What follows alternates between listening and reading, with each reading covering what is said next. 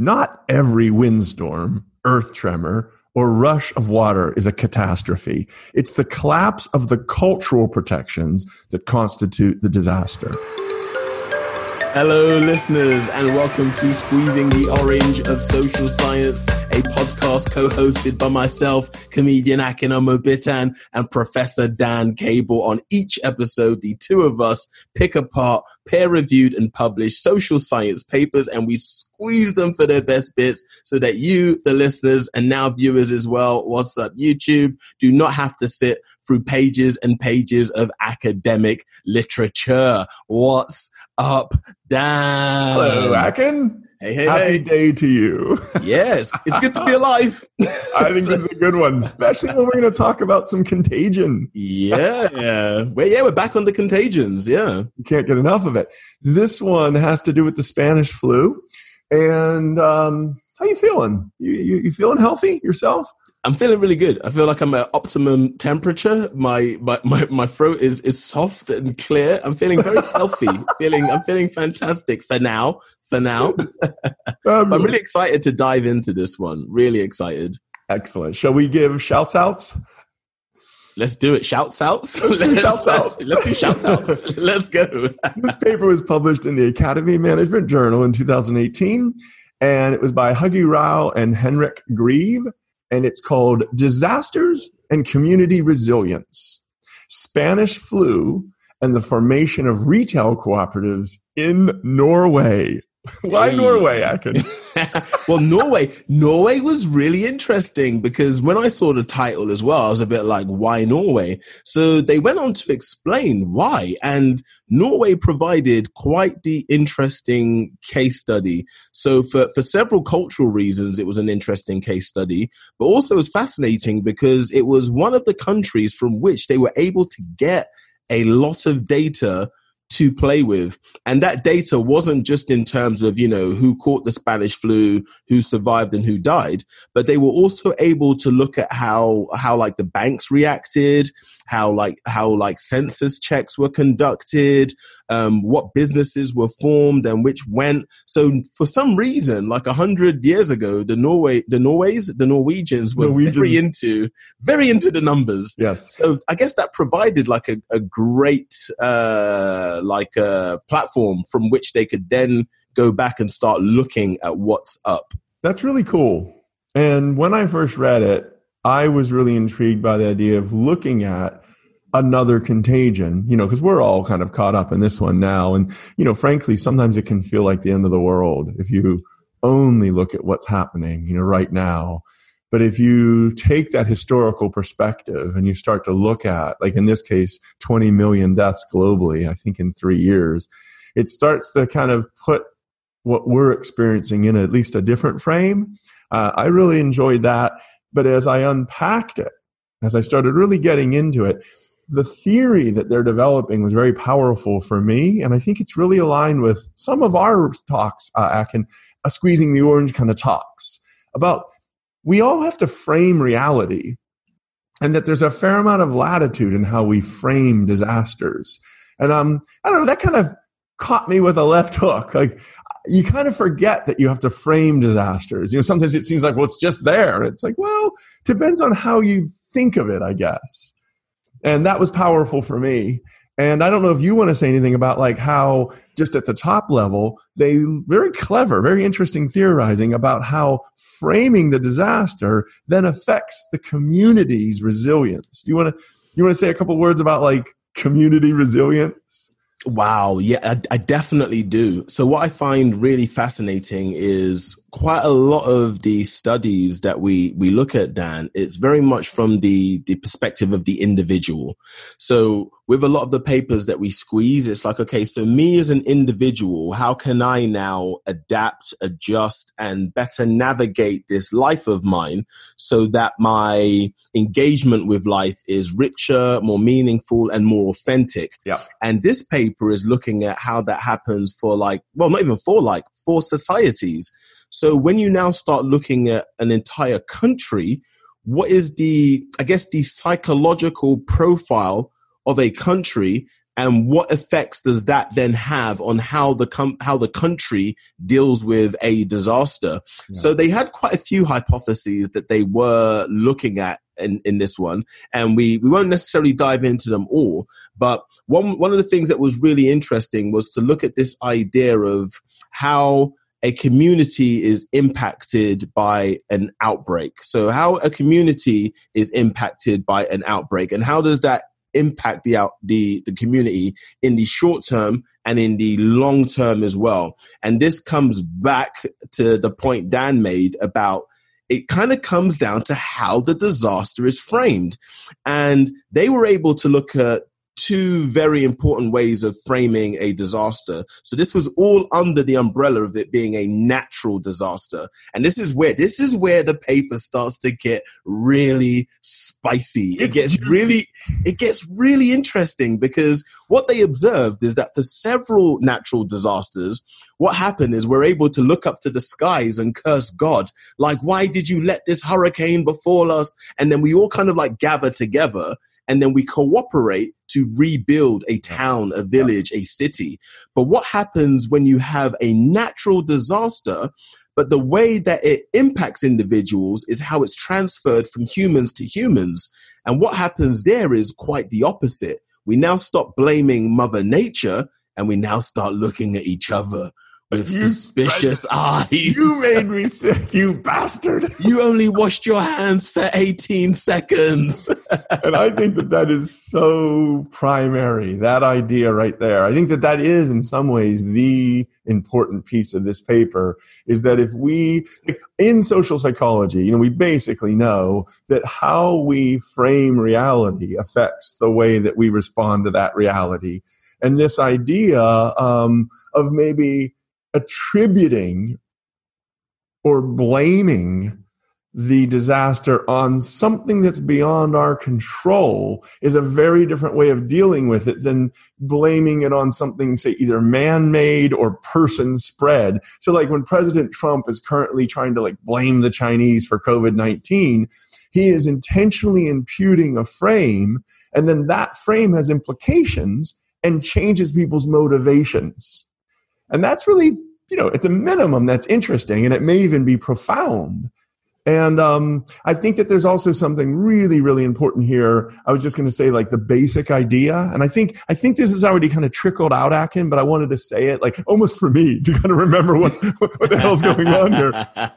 the basic idea is like when a disaster frame attributes harm to other members in the community, like that's kind of like if they're making me sick because they're contagious then what happens is it leads to suspicion and distrust. And then that undermines resilience. It makes us less likely to work together. And then that contrasts almost perfectly with a, a disaster frame, like, you know, the God has sent weather down, this kind of thing. And then in such a case, there's this shared fate idea. Like it's out of our control. And so we all bond together and that makes us resilient. And I think that, you know, that's a really important concept and Akin, I don't know if you wanted to take a little step toward this, but I, I'd love for us to say a couple of words about how this connects up with that terror management stuff. Oh, please do. Yes, yes, please do. Because we had the we had the episode man, I need to I need to start remembering the titles of all of the ones that we did. But yeah, we did have an episode. It may have been the one on the Scrooge effect. It possibly. Was. It, ah, hey, I do remember. Go Very Akin, well go Akin. Um, but yeah, Dan, yeah, please take it from there. Oh. I think the long and the short of it is we're way more likely to want to blame other people because I don't think we human beings like just admitting that we have very little control over our fate. And I, I even think like I'm seeing this with the COVID thing right now. I think a lot of people would like to go ahead and blame, you know, give me somebody to blame, but just don't let it be random because this is too big of a deal mm. just to be random. oh man, you know what? So I, I think we need to I think we need to take the chains off of this paper a little bit, Dan, because we we've got a lot of different directions that this one can can go in. So, listeners, I hope you're buckled in because Dan and I are about to have a lot of fun right now because this paper now it starts it, it gets into psychology, sociology, history, and and Dan just brings up a great point just now, uh, which is quite a philosophical one. which is if you're if you're unable to come to grips with the fact that one you are going to die someday and two you don't have control over when that happens why it happens life starts to get very it's hard to it's hard to dabble in reality because you have to detach yourself from reality in order to not acknowledge that you're going to die someday and with life comes a great deal of chaos. So this appetite to find something to blame, I, I believe what it does is it rediverts our energy in a way that is not productive. And this is what we see in this paper. We see what happens is when people believe that the disaster is natural, what they do is they divert their energy towards working together because it's like, okay, we understand the problem. We understand where it has come from. Science can kind of tell us why it has come, but we understand that if we work together as one, it can be solved.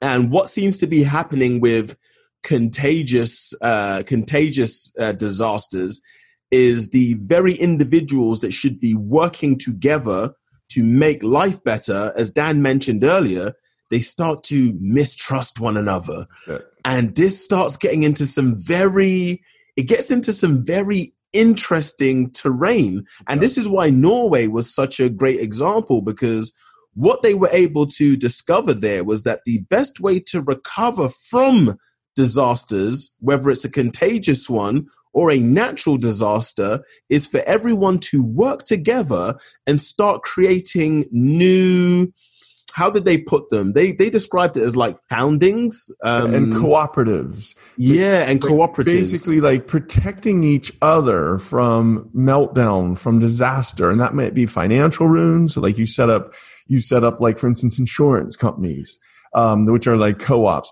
or maybe like physical ruins. So you set up like fire departments and police forces, but it's this idea about the community taking care of itself by bonding together and becoming stronger as opposed to it leading to a breakdown of the fabric um, and and frankly putting up walls and treating other people like they're the problem and so, like, some of this is almost like evolutionary psychology. Some of the research they reviewed is evolutionary psychology, where they showed how contagious diseases evoked xenophobia, which is basically like it's a threat management mechanism that, like, those people are bad. Those people over there are bad. And then what that leads to is like you you make it illegal to have like immigrants coming. It's the same stuff we're seeing right now in the United yeah. States anyway. Like let's build walls. Let's not let in people with uh uh, you know, other, other nationalities and so on. And like that is kind of um, it's a human but sad and ineffective response in some ways. Yes. It's almost like Dakin. Have you ever heard that thing? Like the best thing that could happen to, to the whole world right now is if we got invaded from outer space. Yeah. Then we'd be like, "Holy cow, we're kind of just like one. We're all right." But unfortunately, what happens instead is you get a sickness, and we start all putting up walls and pretending other people are the problem um, we could start to dive into the study a little bit itself, like the methodology that they used. Um, on the one hand, very clever. On the other hand, as a social psychologist, some stuff that's fairly, at, at the minimum, difficult for me difficult to understand and in some ways difficult to interpret. Um, before we jump into that, I was going to read you a quote. This goes back to, I think it was 1919, where um, there's this really interesting quote. It was Arthur Newsholme, and he was the chief medical officer, and he urged citizens. Um, he emphasized that the control over the disease can be secured by the active cooperation of each member of the community. And I thought, A, that's pretty interesting to kind of show what Akin and I are talking about right now about cooperating and defeating the problem. But it also sounds just like the kind of thing that the chief medical officer today would say. you know, in terms like wearing masks and not going out when you shouldn't go out and essentially like not sneezing on each other. And, you know, if you're sick, you quarantine for two weeks and all this. And uh, again, I just find that kind of interesting how prescient and almost repetitive history can be. It's almost kind of reassuring in a weird way, like, well, they got through it. So you know, we'll probably make it. If not you and me, Akin, the world, will, the world will keep going. right? They got they got through it, and they were dumber than we are. So we we gotta like, like they were. They were. like they know. They didn't even have the internet. Right? Yeah. They, they couldn't even Google stuff. They didn't have Amazon Prime. Come on, man. They didn't stand a chance. They, and they fools. got through it. They were fools. oh, honey, I guess I'll just go to the shop. I know it's contagious, but I'm hungry. yeah, more more buns and no hot dogs. Just it won't do. It will not stand. so let's let yeah let's as we as we are kind of like getting into the the science of what they did because I was I was reading this and I was really curious because I've got used to reading a different kind of paper.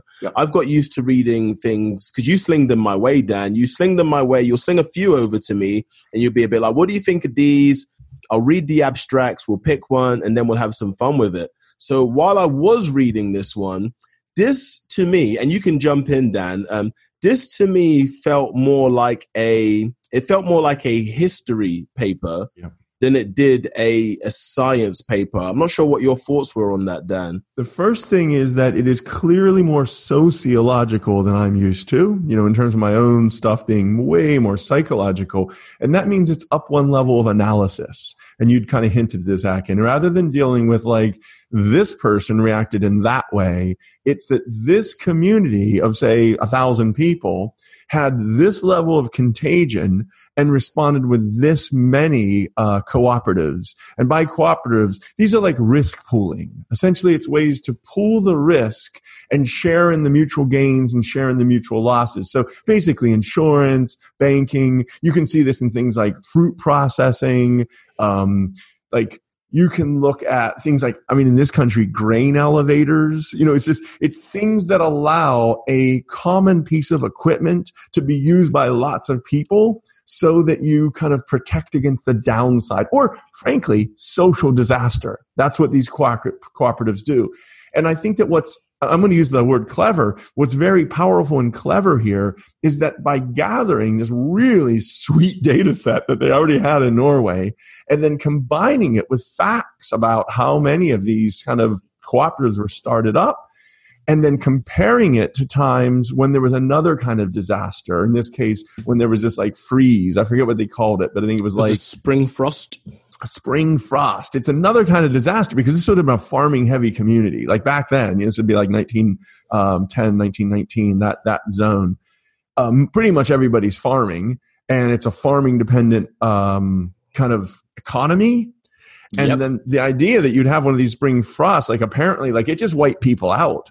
And so if you didn't have these risk pooling mutuals, insurance and banking and so on, you would just have utter ruin. You know, it would just be chaos essentially.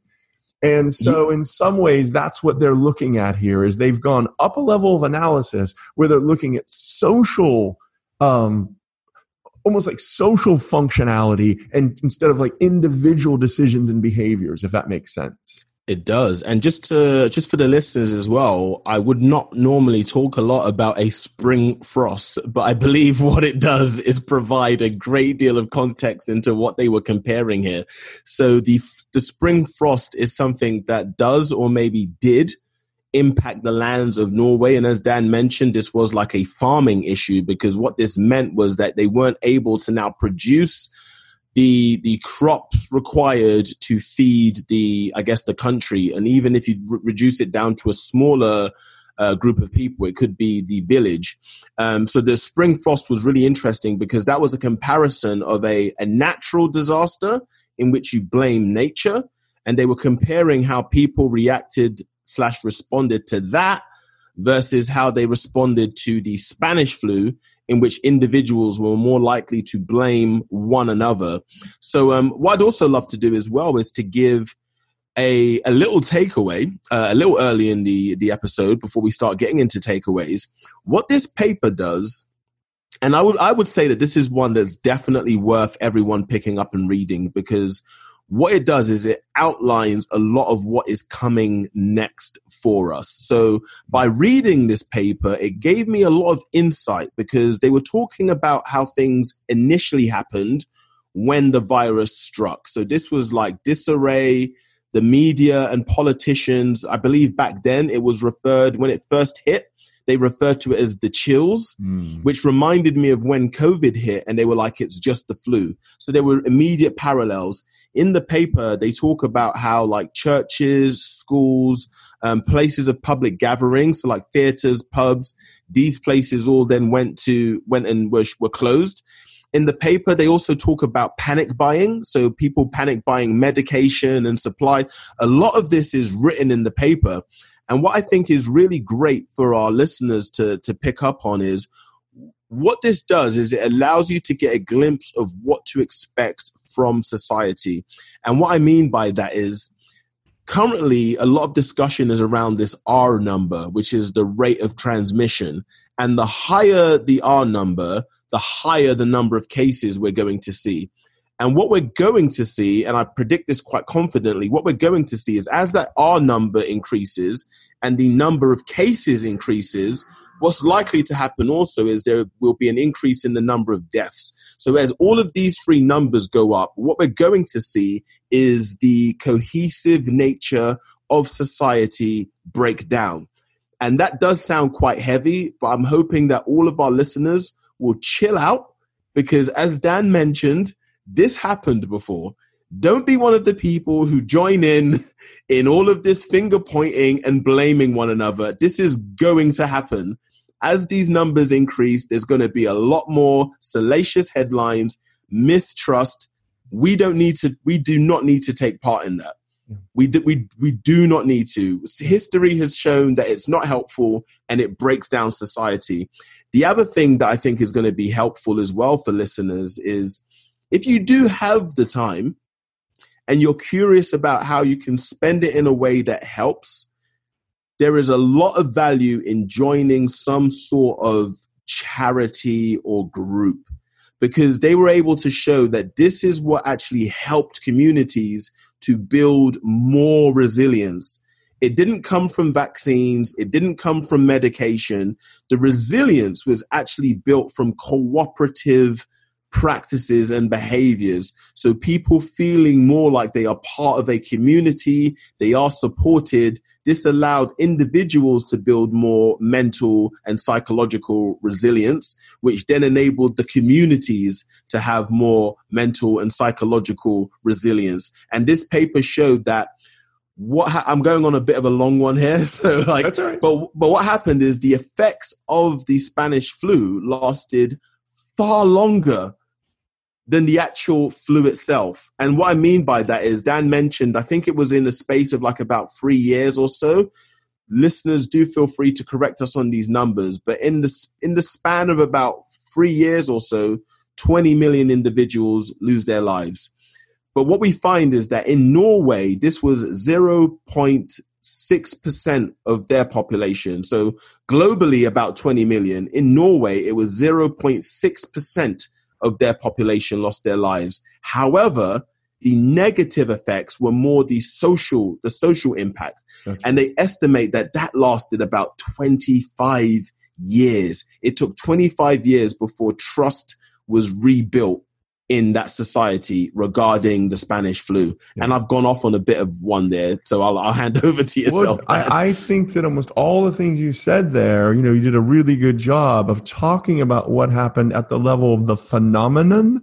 And then what we need to start doing now, you know, because it's science, yep. we need to do a little bit of looking at how they operationalized the variables because, yes. like, for example, when they said the community sort of shut down for 25 years because of lack of trust, that was inferred by looking at the number of cooperatives that were started after this uh, you know illness swept through as opposed to what happened when there was the spring frost when the opposite happened rather than cooperation meaning these cooperatives going down which is what happened with the flu the Spanish flu, cooperative cooperation actually went up when they had the sort of spring chill or whatever that is called. the spring frost. spring frost. And the power in this is actually quite strong because what they did is they very clever data gathering because they had like an 1896 report to the parliament and that provided data on like village fires and insurance um, then they had data on insur- insurance from the annual report to the Norwegian Insurance Associations. They got monographs from the insurance industry from that period. The savings bank provided data on savings banks foundings. I mean, it's just really, really clever that they went back and got all this sort of Norwegian really granular data that they could use. And then they applied that to 597 municipalities because that's the level of analysis. well, if you could, sorry to just to jump in, Dan, as well. So when we talk about these cooperatives, if you could just just because I know we're going to leave the listeners in a little while, but if you could just say a little bit about the cooperatives um, and then also the municipalities as well. So that's like partly for me as well, listeners. You're not alone. well, the municipalities are essentially just the different domains within the country. You know, you could just think about like the different areas. Like in the United States, these would just be like different communities. They'd be smaller than, for instance, the states, but they would be um, you know, bigger than like your neighborhood. And it yes. just be kind of how the lines were drawn. And some are like closer to the coast. Some are more inland. Some would be more developed. Some would be less developed. Some would have greater religiousness. Some would have less religiousness. And they put a lot of those variables in there. But I think that the really important thing that they're doing is they are using, uh, startups of these cooperatives as an index or some the fancy word is a proxy. They're using yes. that as a proxy for cooperation. And right off the bat, you know, there may be listeners right now who are like, well, I don't think that's a very good proxy at all. It might just be they had more money laying around, or you know, it might just be that um, they had less to do, and so they, you know, it's fine. You know, that's the thing with science. You have to look at the variables and the way they use them, and then decide if you buy it. Now, as a social psychologist, the way we we wouldn't do the research this way because we wouldn't ask this type of question. What we would probably do, ideally, is go around after an outbreak and ask questions about how people are responding psychologically and behaviorally to that. And then the outcome variable still might be starting a cooperative, but we would gather data on whether they suspect people, whether they have a lot of trust. Mm. And that's called showing the mediation. We try to show that the mechanism is what the theory says it is. Yes. With this type of up scale, you know, looking at community level data, this is sociological, you kind of just have to make assumptions. I mean, listen, the data move around. You really do have these 597 communities. You have all these different startups around insurance foundings and you have like village fire and all this stuff. But you're making a huge, in my opinion, cognitive leap to go from the argument of the theory to the sort of clever use of the data. And frankly, I mean, even the idea, I, am sure you saw this, um, Akin, but the, the sheer number of control variables that they had to put in there, um, you know, like when there was a war, because they looked at this for over 25 years. They put whether or not there was war going on. They put in the latitude to say how far north or south and close to the coast this was. They looked at rural versus um, cosmopolitan. They looked at the human population of that area. They looked at the, raga, the logarithm of the municipal area. They looked at population diversity, religious dissension, proportion of poor people, mortality. They essentially got all the data they possibly could find and they just dumped it in this regression equation. And, you know, again, as a psychologist, we wouldn't do that that way. You know, you, for us, when you put that many things in there and then you sort of run the regression, you're teasing out so many other factors that what you're left with becomes a little bit hard to interpret. Um, I don't know what your idea, I, mean, I don't know like what your statistical background is there, Akin, but I wondered like, as somebody reading this from the outside, what was your response to all those like control variables? Did you kind of get what they were doing there? I, I, I got what they were doing. Um, so a lot of what they were doing was um, above my pay grade, so to say. But I, I understood what they were doing, and I understood why they were doing it as well. And I, I did agree very much that their outcomes were finding something that's very useful for us to learn. However, I was struggling with making the the link between how that's evidenced. Like that part I found a bit tricky. Like I I, I got the question that were asked they were yep. asking and I got the answer that was provided and I see the value in both. The link wasn't as easy for me to grasp. So at some point during reading this, I began reading it more for the historical value yep. than the um, the psychological value. Yep. And so that's why some of my analyses is very much like, okay, what can I learn from the the, the history of this?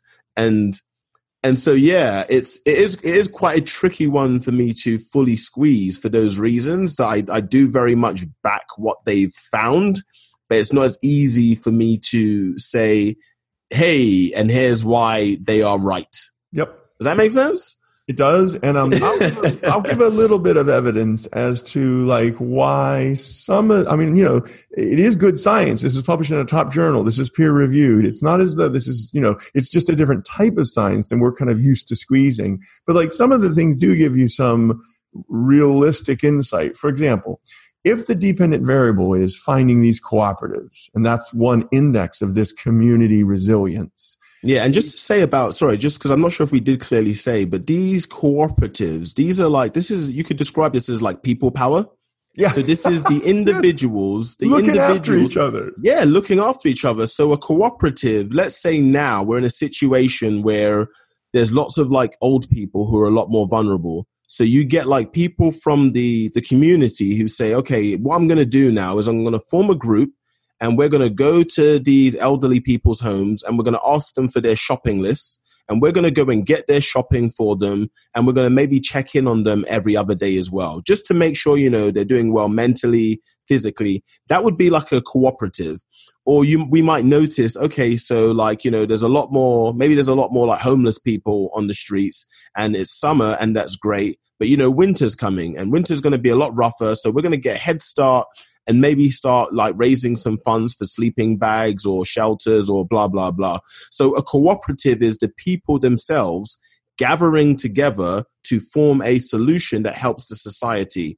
And the paper is saying that when we start blaming one another or we start looking at each other as the threat, we're less likely to to form these cooperatives. Yep. So I'll just I'll just quickly hand that back to you, Dan, because I think I give myself a slap on the wrist where I don't think we fully fully gave the the importance of the cooperatives and why they were looking at it in this paper. That's right. That's right. And I also think that some of the actual data um, give me some realistic insights here. For example, they found in the data itself that the foundings of these cooperatives were related to rural communities, so that they were like lower in rural communities and where there's poor people, but that they were higher in communities when it was denser larger and where in the past they'd had more um, village mutuals and um, savings banks. So it's not as though the data is just whipsawing all around and we can't interpret it. It's just that there's an awful lot. There's one full page that is just numbers. It's like every possible control variable in there. Um, and so it's just, it's a different look and feel than we're used to in some ways. But if I just, because, you know, we want to kind of move toward close here. Yeah. If, if I kind of want to say like what they found in the data, they analyzed this data in 15 year intervals and they staggered them by five years. So this is like a longitudinal analysis. And this is between 1905 and 1929. And what they showed is that the Spanish flu mortality had a significant negative effect on the formation of these cooperatives until 1929 and then it went up to 1944. And so they were able to show that the result kept happening, but it trust rebuilt itself across time. And this negative effect started dipping and going lower and lower across time. So they kind of, you could say they supported their hypothesis that the more deaths due to contagion, the less likely these people were to take care of each other and the exact opposite happened with spring thaw. with the spring. I'm sorry, you're ne- you're never you're never gonna get this. I can't right. get it. It's At just this a point, you know thing. what? It it's in the the, spring. ground. The ground was cold. you know how it gets. you know how it be. they actually found that when this spring frost thing happens, an increase happened in the founding rate of these cooperatives up to 230% more likely to have cooperatives in the first model. And that's sort of like those first, um, whatever, 15 years. And then 155% in model two. Whereas if you look at the people dying, and um, it's this business about um, 58% falling rate that it was it was actually 58% less likely to take care of each other in these in these cooperatives. And then in that second stage it looks like 93% oh if the mortality rate hits 19 but what they're basically showing there is the higher the mortality rates the greater the effect of that. Yeah. So Ooh, anyway, any- um, oh, let's move toward what in the, you want listeners uh, and viewers to kind of walk away with oh man, I'll I'll go first, right? Because I'm just gonna keep it nice, clean, and simple. Peeps, peeps, peeps, peeps. Man, I spend a lot of time on social media. I spend an unhealthy amount of time on social media. So this is kind of speaking to people who do the same. At some point, you're just gonna have to ignore everyone online, man. Like a lot of us, like we're living through a an, a time in which very few people have the answers, and it would be it would be amazing. It would be great if someone did, but we we can't keep fighting each other over who should and shouldn't be going to the pub, who should and should not be wearing masks, who this and that, and who that and this we got to cooperate because this study is simply saying like yo that cooperation is going to build resilience is going to build trust and it's going to make sure that we're able to better navigate this time together Thank you for that, Akin. I'm going to jump on with something kind of similar, but it's this notion of waves. You know, I think most of us are now Mm. seeing in the United States, they are, you know, higher than it's ever been before. And it's looking like uh, a lot of people are getting very stressed by that as they start closing restaurants and all this again. It's very likely that'll happen here as well. And rather than sort of hoping that doesn't happen, maybe taking Akin's thoughts there and saying, when that happens, let's respond as well as we can. In this particular case, there were actually three waves. It was the summer of 1918. Then the second one was later in that same year of 1918, which we might expect. Um, winter, we are in yeah. 2000, you know, 20. And then the final wave was the next year. And, you know, I hope that doesn't happen. I really do. But this is often what happens with pandemics. And, um, I think that rather than losing all hope, blaming each other, getting more angry, the idea would be how do we look after each other? So thank you very much, Akin, for chatting this one through with me. Um, pretty different kind of orange for us to squeeze, but I think messaging is very good. Totally oh and also uh, while we're here yo peeps uh, if you are on linkedin uh, search Acentic uh, yellow, no, not yellow. Oh my gosh, I'm gonna get, I'm gonna get fired. It's search Acentic. It's a orange, orange logo. You know, like squeezing it. like yeah, yeah. It's like squeezing the orange. Search Acentic. Follow the LinkedIn page. It's about to get on and popping again. And there we share lots of articles, thoughts, and findings around social science, behavioral science, positive psychology. Um, and we also, we also promote uh, the point positive uh, strength based survey, which allows, uh, you know what? It allows people to find out what they're like at their best so that they could be that version of themselves more often. Sounds if you're so not positive. already, right? Right? If you're not already subscribed, subscribe to the podcast. Uh, and also as well, if you're on iTunes, drop us a five star uh, review. That would be dope. If, you, see want us to love you, I mean, that's the want us- way. That's the way in. be our friends.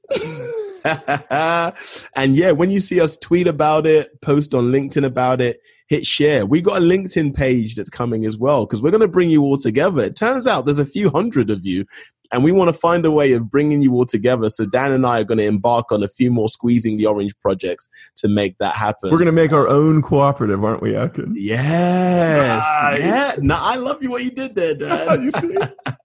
I, don't, got a PhD for nothing. All right, friends. Uh, thank you for listening. Send this to somebody that you like if you got a chuckle or if you learned something new. Awesome. Take care of yourselves, peeps. Enjoy the rest of your lives. Ciao.